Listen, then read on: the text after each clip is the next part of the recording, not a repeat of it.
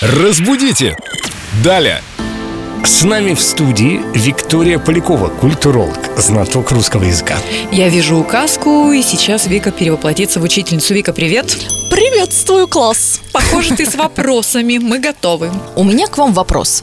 Как вы думаете, пожар тушат или гасят? Я думаю, это зависит от метода, которым работают пожарные. Я всегда считала, что тушат мясо, а пожар – огонь гасят. Скажем так, формального запрета на лексическое употребление того или иного глагола нет. То есть можно сказать и тушат, и гасят. Просто есть такое микроотличие у этих глаголов. Считается, что гасят – это что-то кратковременное. Есть еще даже в сленговом формате слово «гасить» в смысле в драке, например. Гаси его, да, мы слышали.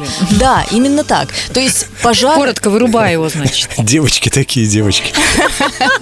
Поэтому чаще всего пожары все-таки тушат, но если вы скажете, что его погасили или его гасят, это не будет являться ошибкой. Но в любом случае от глагольное существительное тушение пожара употребляется, а не гашение пожара. Да, да, конечно. То есть потушили, погасили. Просто как будто бы у тушения более длительный, так сказать, срок. Но это как и э, на кухне тушить дольше, чем ну, там зажарить или просто порезать. В качестве ассоциации, да, можно и так тоже запомнить, что тушим мы что-то долго, а гасим быстро.